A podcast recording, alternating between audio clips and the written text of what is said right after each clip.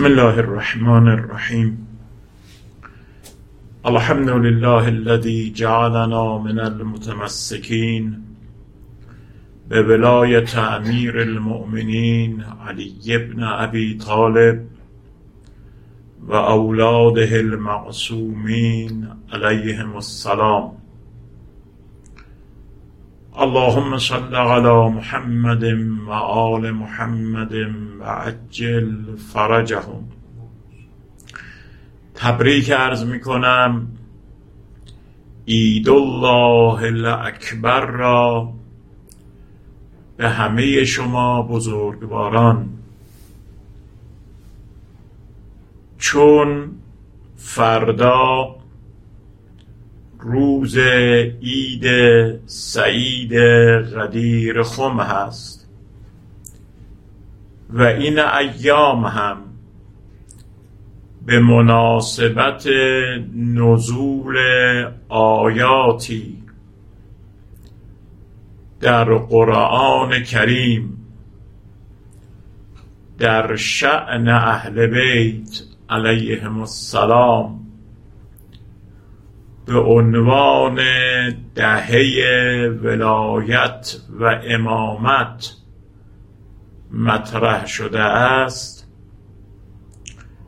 موضوعی که در خدمت شما هستیم نگاهی گذراست به آیات الولایه از دیرباز مفسران اسلامی چه شیعه چه اهل سنت. محدثان و معلفان روایاتی را که به نحوی مربوط به اهل بیت علیهم السلام می شود در زیل آیات کریمه قرآن مطرح کردند و از این آیات هم به آیات الولایه نام برده می شود. حال یا به صورت مستقل کتاب نوشتهاند و یا در بین کتابهای تفسیری روایی و کلامی به این مطلب پرداخته شده. عزیزانی که می‌خواهند با نام برخی از این کتب آشنا شوند بهترین مرجع از ذریعه تعلیف مرحوم حاج آقا بزرگ تهرانی است. اون چه ما در این مختصر مطرح می کنیم یک گزارشی مختصر و نگاهی است گذرا به مجموعه روایاتی که در زیل آیاتی از قرآن کریم مربوط به ولایت به ما رسیده است. محور بحث من پاسخ به یک پرسش است. ممکن است به ذهن مخاطب عزیز ما خطور کند. چرا اهل بیت علیهم السلام این همه اصرار داشتند که آیاتی را که در قرآن به نحوی مربوط به آنان می شود اینها را برای مردم بیان کنند. چه رازی در بیان این روایات در زیل آیات الولایه دیده می شود. من سه پاسخ به این پرسش مهم عرض می کنم. پاسخ اولین است که به مقتضای حدیث شریف ثقلین و روایات کثیره دیگر در منابع شیعه و اهل سنت آل الله علیهم السلام یک معیت تامه و همیشگی همراهی دائمی با قرآن کریم دارند. این معیت این هماهنگی یکی از رازهای صدور این روایات است. چرا؟ چون شما گاهی به نحو کلی می‌گویید ائمه همراه قرآنند یا به طور خاص از رسول خدا صلی الله علیه و آله روایت می‌کنید علیون مع القرآن و القرآن مع علی یا می‌گویید لن یفترقا حتی یردا علی الحوز این معیت را سربسته بیان می‌کنید. اما این معیت و هماهنگی و همراهی باید باز بشود شرح داده شود.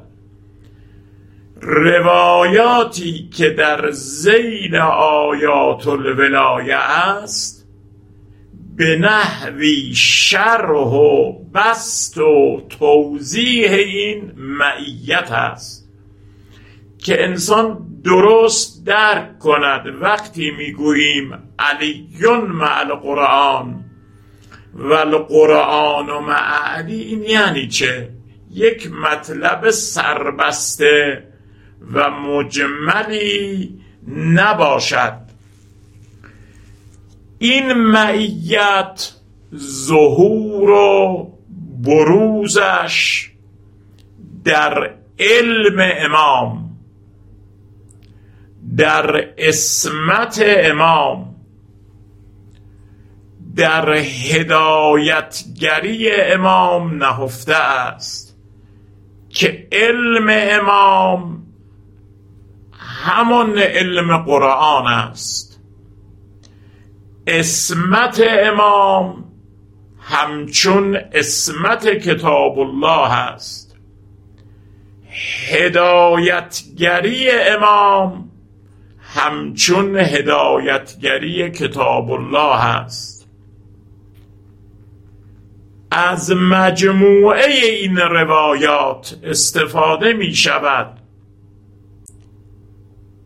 یک نکته زیبایی در مورد این معیت و اون این که هم قرآن کریم از اهل بیت دفاع می کند و شعن آل الله رو بیان می کند هم آل الله با تمام وجود از قرآن کریم حمایت و دفاع می کنند پاسخ اولی این که این همه روایات در زیل آیات الولایه شرح و بست این معیت قرآن و اطرت است.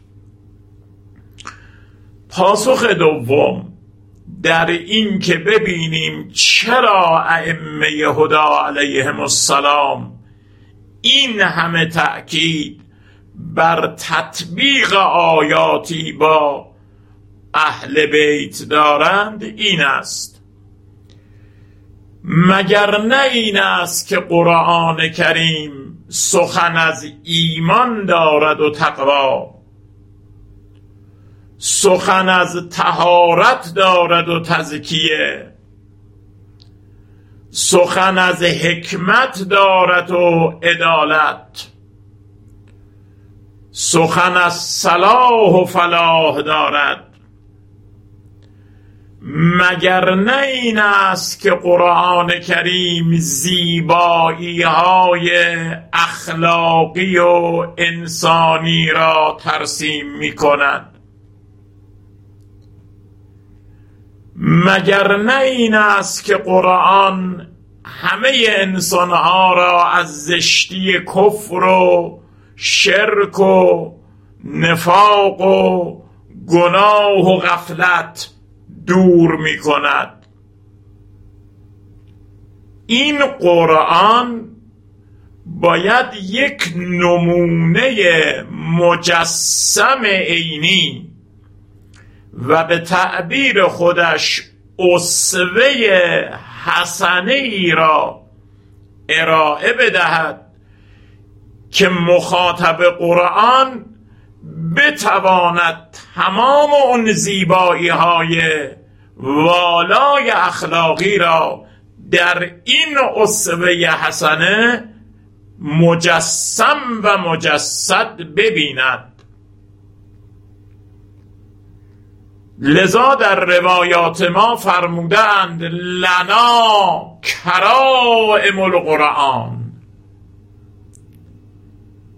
یعنی اون آیاتی که ایمان و تقوا و تزکیه و اخلاق و صلاح و فلاح را ترسیم می کند اون آیات در حقیقت شرح حال ماست.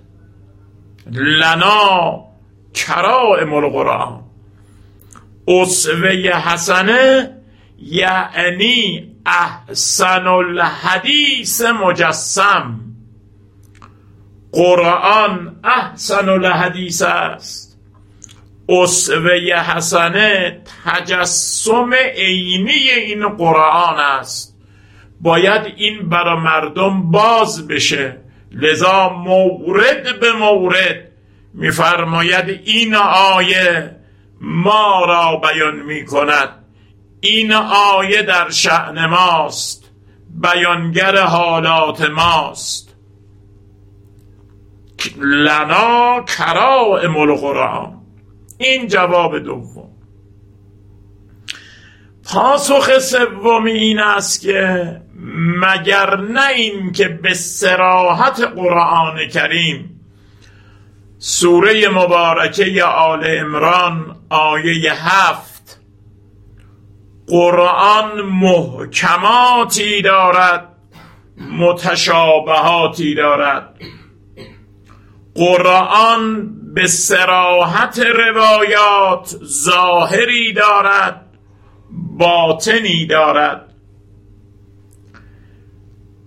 قرآن کتابی است که هم یسرنا القرآن للذکر در موردش درست است.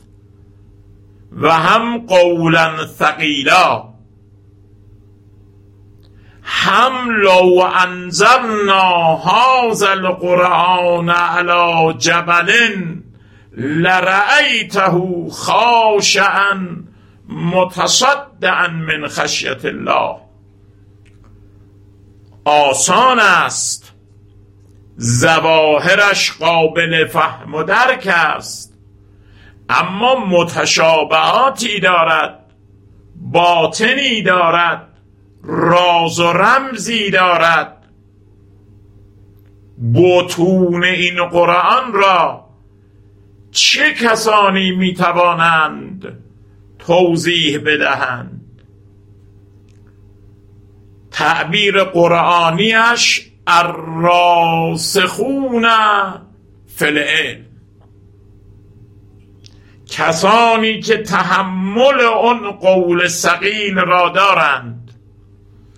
کسانی که عالمند به تعویل و بطن و رموز قرآن.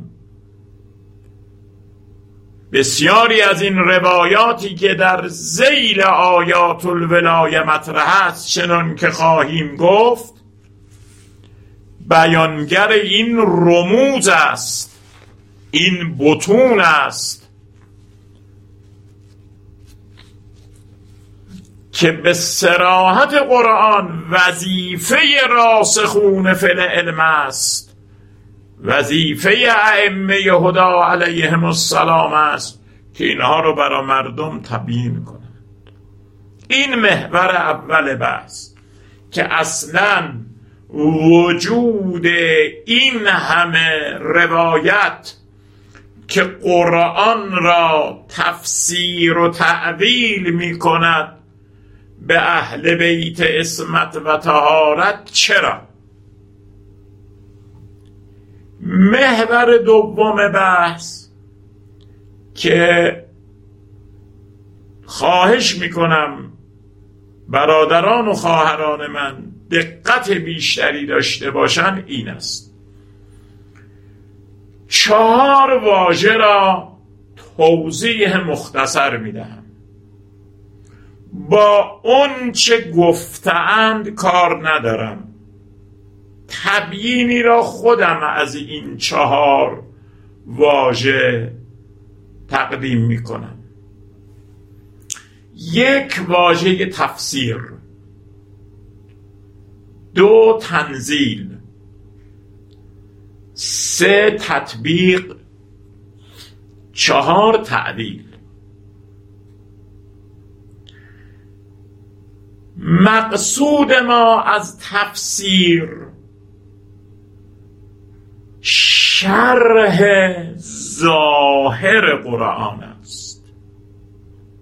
بیان زواهر آیات کریمه گاهی تفسیر می‌گویند یعنی شرح قرآن. هر آیه ای چه ظاهر چه باطن. نه من چون تفسیر رو می‌خوام در برابر اون سه تا قرار بدم تفسیر به معنای خاص یعنی حقیقتی را از زواهر قرآن شرح دادن. این یک. دو تنزیل. آیه در موردی نازل شده. شعن نزولی دارد. ما آیه را بر پایه اون شعن نزول شرح و توضیح دهیم.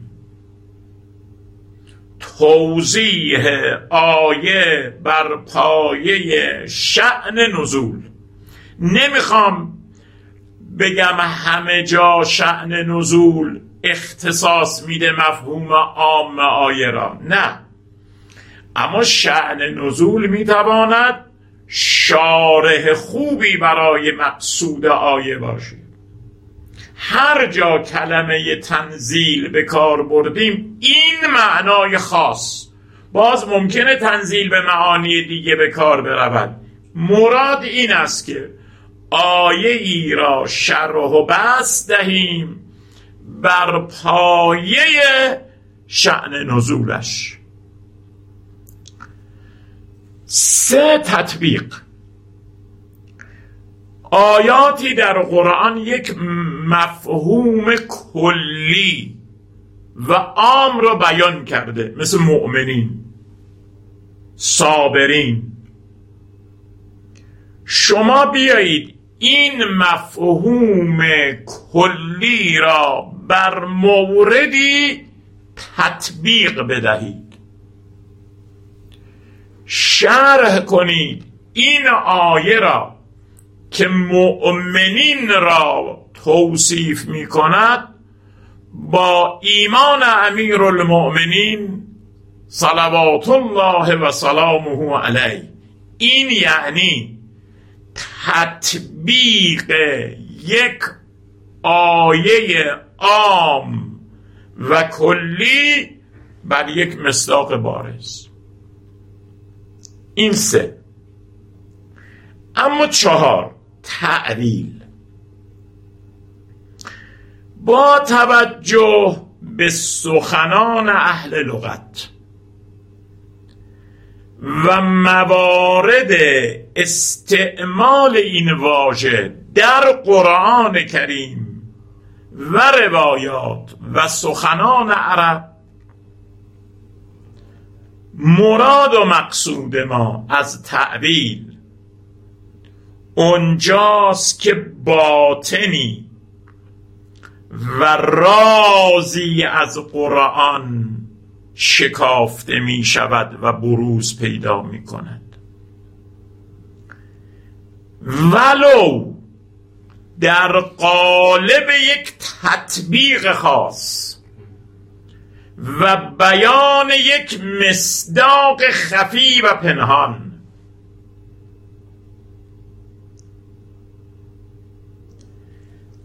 تعویل یعنی هر آنچه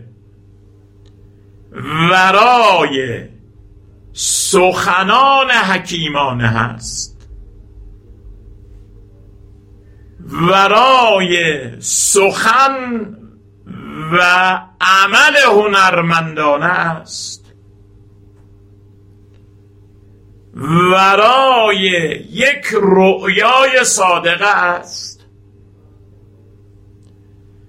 ورای یک رمز و علامت است و یا یک نماد. اونی که این نماد را این رمز را این علامت را پشتوانه اون سخن حکیمانه را تبیین می کند این می شود تعویل. به حقیقت پنهان در ورای مجاز کنایه و استعاره تعویل می‌گوییم. به ممثل که وراء مثل است تعویل می‌گوییم. به پیام هایی که یک تابلوی نقاشی به مخاطب خودش انتقال می‌دهد. اون پیام ها وقتی بیان بشود میشه تعویل به عبرتها درسهای قصص و تاریخ تعویل تاریخ گفته می شود هر اون چیزی که ما را از زواهر به باطن که اصل و اساس است برساند تعویل نام دارد. در قرآن کریم هر آن سخنی که بیانگر بطنی از بطون قرآن باز کننده رمزی از رموز قرآن مثلا در حروف مقطعه. و یا بیان یک مصداق پنهان در الفاظ قرآن باشد این میشه تعویل قرآن. علم و تعویل یعنی دانش پرده برداری از زواهر کتاب کریم. علم رمزگشایی از قرآن. البته این بتون و راز و رمزها یکسان نیستند. بعضی از اینها برای دانشمندان معمولی بشری بعد از زحمتهای علمی قابل دسترسی است. اما بسیاری از اینها انما یعرف القرآن من خوطب به. در اون بیتی است که قرآن در آن بیت نازل شده. الراسخون فی باید از اونجا این بتون رو گرفت. محور سوم بحث من آفات و خطراتی است که در تعویل قرآن به طور عام و بالخصوص در آیات الولایه مشاهده می‌کنیم. خطر اول این که انسانهای معمولی غیر معصوم بر پایه ذوق و برداشت های ناشی شده از گرایش ها و دانش های بشری بیایند به خیال خود رمزگشایی از قرآن کنند. مثلا کسی که انس با عرفان و فلسفه دارد بیاید با این نگاه خاص آیات را رمزگشایی کند و حقایقی را بخواد برای مردم تبیین کند. بدون اینکه استناد قطعی قرآنی یا روایی داشته باشه. این مسیر اگر باز بشه معلوم نیست به کجا می انجامد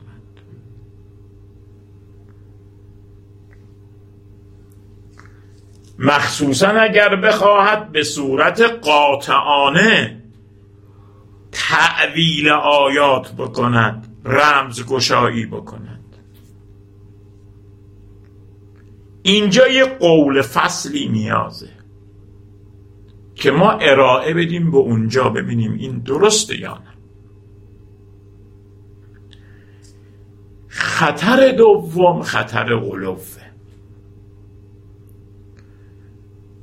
این جزء مسلمات تاریخه که قالیان روایاتی را جعل می کردند به خیال خود در فضائل و مناقب آل الله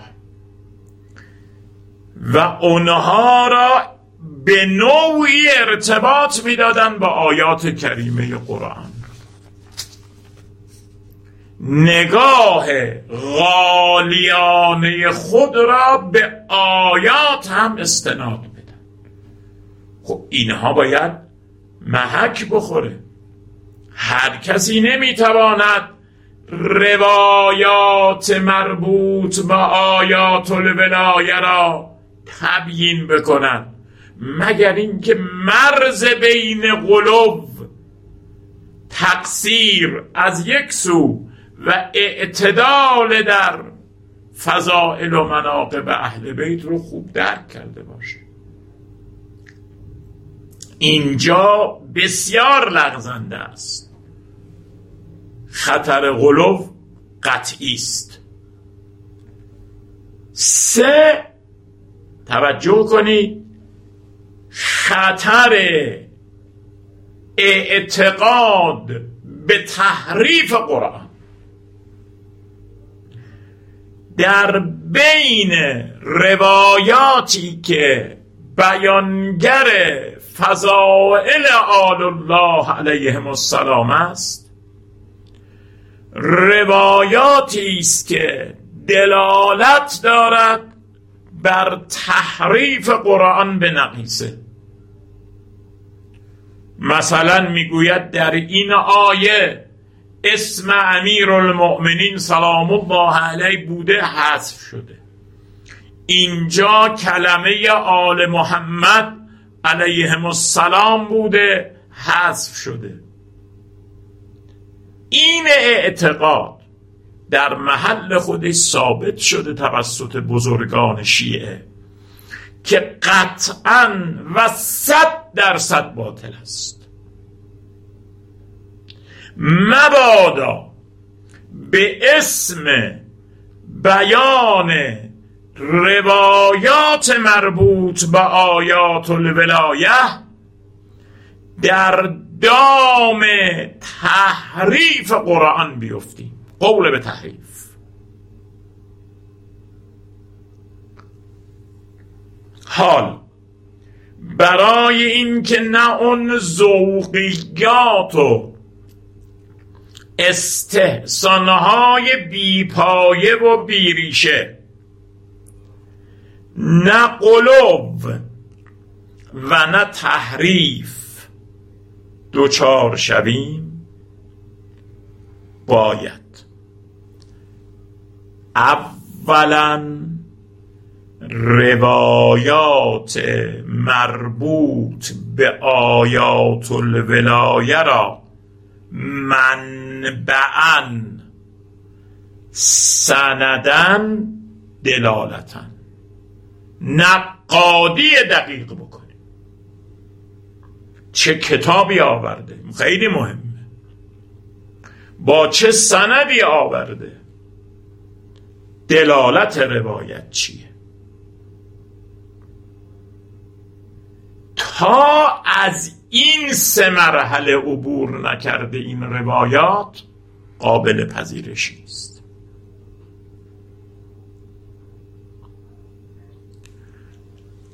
ثانیا اگر می‌خواهیم در مورد آیات الولایه سخن بگوییم سعی کنیم از مدار روایات اونم با این محکی که گفتم خارج نشویم.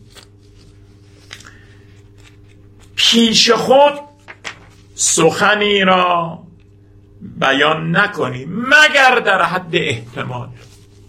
نه قاطعانه. حالا احتمال میدیم این آیه معناش اینه. در حد احتمال.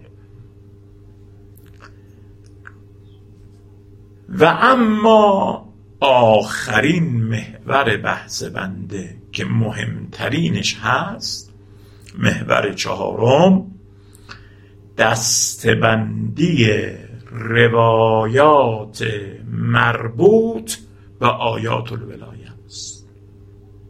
طبق تقسیم بندی که بنده داره دسته اول رو اسمشو می‌گذارم. تنزیل انحصاری. دیگه معنای تنزیل شده. آیاتی مثل اکمال دین و اتمام نعمت. آیه تطهیر مباهله مودت لیلت المبیت خاتم بخشی که خیلی هاشم در همین روزها اتفاق افتاده روایاتی که در زیل این آیات هست می‌گوید منحصرا و فقط و فقط این آیه در مورد امیرالمؤمنین. منحصرا و فقط و فقط در مورد پنج تنه مثلا مربوط به مباهله. یا آیه تطهیر تنزیل انحصاری.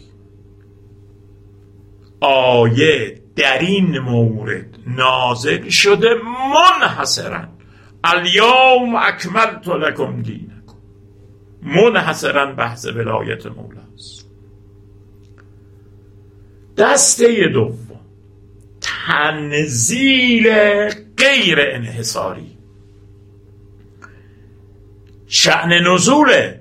ولی انحصار به اهل بیت نداره. اهل بیت اعلا فردند برای این مفهوم کلی. مثل السابقون السابقون اولئک المقربون. مثل آیه آخر سوره فتح محمد صلی الله علیه و آله. رسول الله و الذین معه اشداء علی الکفار تا آخر. سوره کوسر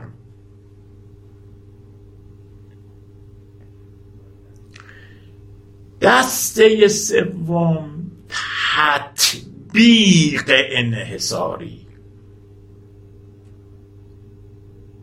آیه در اینجا نازل نشده در این مورد. ولی یک مصداق بیشتر نداره. و اون معصوم. اطلاق و عمومی نسبت به غیر معصوم ندارد. فقط و فقط مصداقش معصوم است و بس. واژه امر که این جزء اختصاصات شیعه است که کلمه امر را فقط یک مصداق براش بیان می‌کنه و اون معصوم. تطبیق انحصاری.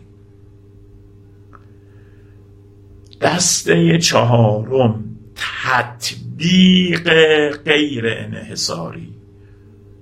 این هم مثل تنزیل غیر انحصاری فرد اعلا رو بیان روایاتی داریم که هر جا گفته است یا ایها الذین آمنو ما منظوری هر جا کلمه مؤمنین هست مقصود مایی متقین خاشعین صابرین فائزین. اینها تطبیق شده است به افراد تراز اول این مفاهیم. نه اینکه انحصاری داشته باشه. در این چهار دسته تعویلی نیست رمزگشایی نیست. اما دسته پنجمی داریم. اسمش رو گذاشتم تعویل تطبیقی. روایاتی که کلمه سرات کلمه سبیل میزان نور اروت الوثقا حبل من الناس حسنه و امثال اینها رو تطبیق می‌کند به ائمه خدا. رمزشو باز می‌کنه. اهدنا الصراط المستقیم. خب ما باشیم و خود ما از درون این سرات مستقیم مولا استفاده نمی شود. سلام الله علیه. روایت میاد رمز گشایی می‌کنه. میگه هر جا عروت الوسقا بود هر جا سرات بود هر جا میزان بود امیر المؤمنین سلام الله علیه. تعویل تطبیق دسته ششم تعویل نمادها و سمبول هاست.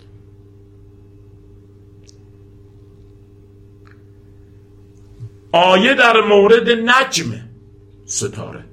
شمس خورشید قمر سما نهار شجر بحرین معنای ظاهریش هم سر جاش درسته. بعد روایات اینها رو رمزگشایی می‌کند نماد ائمه هدا علیهم السلام قرار میده. میگه شمس مایی قمر مایی شجر مایی نه اینکه اصلا اونجا شجر شمس قمر از معنای اولیه خودش کنار بره. نه. اینجا تعویل نماد و سمبوله این آیه یه ظاهری داره نهج. یه باطنی داره که اون رو معصوم برا ما بیان می‌کنه. سلات یه ظاهری داره عقم سلات روایت میگه نماز نماد امیر المؤمنین سلام الله علیه. نه اینکه نماز رو بگذاریم کنار محبت علی را بگیریم که این حرف غالیانه. نه. نماز یعنی علی یعنی علی را نمی‌توانی از نماز جدا کنی. نماز نماد و سمبل مولا امیر المؤمنین سلام الله علیه. دسته هفتم تعویل تنظیری. تنظیر شبیه. آیه در مورد امتهای گذشته است. تعویل شده است. تعمیم داده شده است. تنظیر شده است به این امت. سوره مبارکه نه چلو سه. و ما ارسلنا من قبلك الا رجالا نوحی الیهم فاسالوا اهل الذکر ان کنتم لا تعلمون. این منظور علما اهل کتابه. اما روایات تعمیم داده. فرمودم فاسالوا اهل الذکر مایی اینجا تنظیری صورت گرفته تعمیمی صورت گرفته تعویلی بیان شده توسط ائمه علیهم السلام. اون کلمه اهل ذکر که در آیه مقصود علماء اهل کتابند تأمین داده شده. یا آیاتی که در مورد رابطه حضرت موسی و هارون برادرش هست. در مورد حدیث منزلت. و بالاخره دسته هشتم تعویل رموزی که در حروف مقطعه قرآن به چشم می‌خوره. مثل تاها یا الف لام میم. این هشت دسته اعتراف می‌کنم باز کردن اینها شرح و بسته اینها هر یک بحث مستقلی میطلبد. به اندازه ای که فرصت داشتم فهرستوار این مطالب را خدمت شما عرض کردم. آمادم اگر سوالی هست بفرمایید. بسیار خوب. خیلی ممنون جناب استاد. من واقعش به سهم خودم استفاده کردم. حالا چون من خودم یه مقداری روش های تفسیری و اینا گاهی با دوستان بحثایی داشتیم این دستبندی برای من دستبندی جالبی بود. حالا امیدوارم که دوستان ما هم استفاده کرده باشن. خب من چون کامنتار رو تازه باز کردم هنوز سوالی از دوستان دریافت نکردیم. یه چند لحظه صبر می‌کنیم اگر که سوالی دوستان نداشتن خدمت دوستان هستیم. اگه سوالی هست اگر نه که خود جناب استاد اگر فرمایشی داشتن در تکمیل ما خدمتشون هستیم. دوستان این توجه داشته باشن که ما بعدا ویدیو رو در خود اینستاگرام خواهیم گذاشت. در اونجا هم اگر دوستان سوالی داشتن می‌تونن اونجا هم بپرسن. خب بله دوستان من حالا عرض بکنم مستحضرن حالا دوستان ما که نوعا با این بحثا ارتباط دارن چه بسا مستحضر باشن که خب در باب آیات ولایت چالش و پرسش و گفتگو بسیاره و فکر می‌کنم این دستبندی جناب استاد خیلی کمک بکنه در فهم بعضی از این آیات جناب استاد احیانا شما این فرمایشا رو جایی مکتوب که نکردید نه خیلی مقاله ای. نه این برای همین امروز فکر می‌کنم این اگه یه مقاله ای بشه منتشر بشه قابل استفاده این باشه. اولین باره که ارائه بله، میشه بله. همینجا بله بله یکی از دوستان سوال کردن که آیا تو این دسته بندی حالا سوال اینجوریه من تفسیر این سوال رو میسپرم به خودش جناب استاد میفرمان میفرمان که در این دسته بندی هشت تا بود دسته بندی درست؟ بله. استاد میگن که گونه تفسیر آیا نمی گنجه؟ یعنی شما همه رو فرمودید تعبیل یا تطبیق آیا تفسیر تو اینا وجود نداره؟ ما م... بله. تفسیر اونجایی است که شما از ظاهر یک آیه بخواهید استفاده بکنید به تنهایی دسته اول تا پنجم یعنی دسته یک دو سه چهار که تنزیل انحصاری بود. تنزیل غیر انحصاریه. تطبیق غیر انحصاری است و تعویل و بله. و تطبیق انحصاری این چهار تا دسته همه اینا تحت تفسیر می‌کنه. تفسیر. گفتم از دسته پنجم به بعد تعویل بحث تعویل یه سوالی من خودم بپرسم تا دوستان حالا باز اگه سوالی داشته باشن. تو اون دومی اگه اشتباه نکنم جناب استاد تنزیل غیر انحصاری. تنزیل انحصاری که مشخصه. مثلا مثل فرض کنید آیات قدیر. قدیر. تنزیل غیر انحصاری نمونه ای دارید استاد. یعنی یعنی که مثلا شأن نزول در مورد اهل بیت باشه ولی منحصر به اونا نباشه. اینطوری؟ عرض کردم شعن نزول در مورد اصحاب پیغمبر اصحاب بزرگ پیغمبر. بله. محمد رسول الله صلی الله علیه و آله. والذین معه اشداء علی الکفار. یه آیه در شعن کی نازل شده؟ اصحاب. پیغمبر. اون وقت در رأس این اصحاب کیه؟ حضرت امیر. از ولی انحصار نداره بیشون آها. ابوذر هم هست آها. مقدادم هست کسانی که همراه پیغمبر بودند و تا آخر هم موندن یا از سابقون از سابقون خب در روایات میاد میگه این نازل شده در مورد امیرالمومنین. اما این نازل شده در مورد امیرالمومنین آیا منحصرا بله مصداق اعلای از سابقون از سابقون وجود مقدس مولاست. اما آیا انحصار دارد؟ نه انحصار بله. یعنی در زیل اون آیه در واقع ما روایات شأن نزول داریم اما این منحصر منحصر نمی‌کنه. بله. بله، دوباره اون سوال رو تکرار کردم شاید جواب جناب استاد رو روشن نشد. مجددا این سوال رو یکی دیگه از دوستان سوال پرسیدن. ببینید از دسته اول و دوم و سوم و چهارم که بگذریم بحث تعبیل پیش میاد. و الا طبق اون معنایی که برا تفسیر کردم که بالاخره با زواهر آیات نه با رموز آیات شما سر و کار دارید دسته اول و دوم و سوم و چهارم داخل اون معنای تفسیر هست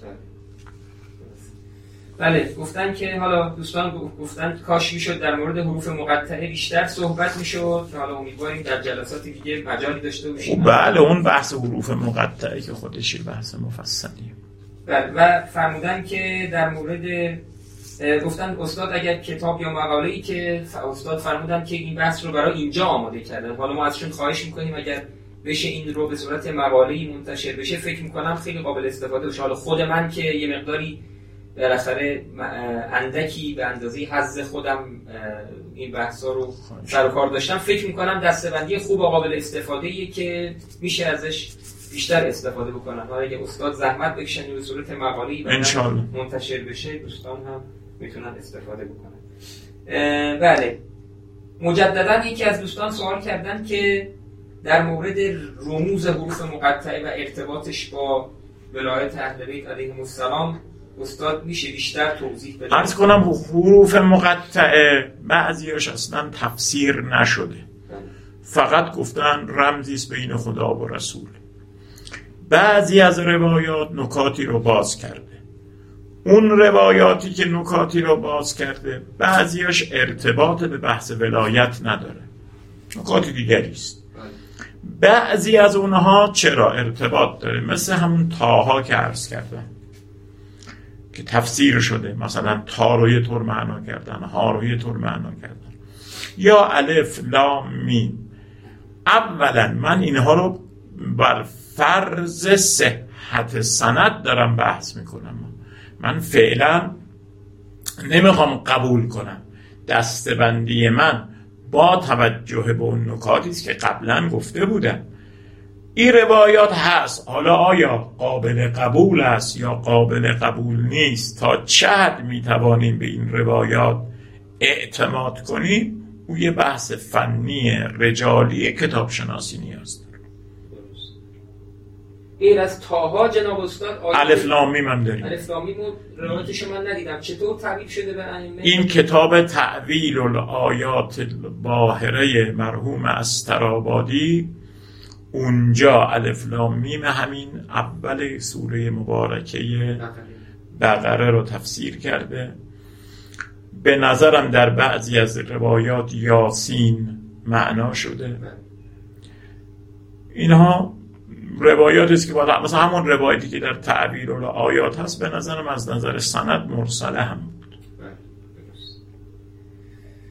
بله ارز کنم که اینجا یه سوال اومده من خیلی سوال متوجه نمیشم. آقا یا خانم صفایی پرسیدن که درک روایات جزء کدام یک از این دسته هاست؟ خب بحث ما در مورد روایات نبود استاد در مورد آیات بحث کردن نمی‌دونم اگر دوست عزیزی که این سوالو پرسیدن. ببینید روایات ما آمدیم روایاتی را که آیاتی از قرآن را به نحوی ارتباط میده من کلمه ارتباط استفاده, استفاده می‌کنم که همه این هشت قسم را شامل بشه. به نحوی ارتباط بده. یک آیه ای را با اهل بیت علیهم السلام. این رو ما باز کنیم. ببینیم این ارتباط چگونه است که دیدید؟ این روایات هشت قسم میشه. بله برای پذیرش این روایات چنان که عرض کردم محک های سندی دلالی منبع شناسی نیاز. یه سوال دیگه هم یکی از دوستان پرسیدن که آیا آیه که تصریح داشته باشه در ولایت وجود داره؟ انما ولیکم الله و رسوله والذین آمنوا. آیه ارز کنم به حضور شما خود قدیر به استراحت مفسرین بزرگ آیه مباهله اینا خ... همون دسته اول را اگر ما فقط داشتیم کافی بود برا ما. منزیل انحصار همون همون کافی بود برا ما. حالا تا چه برسد به بقیه.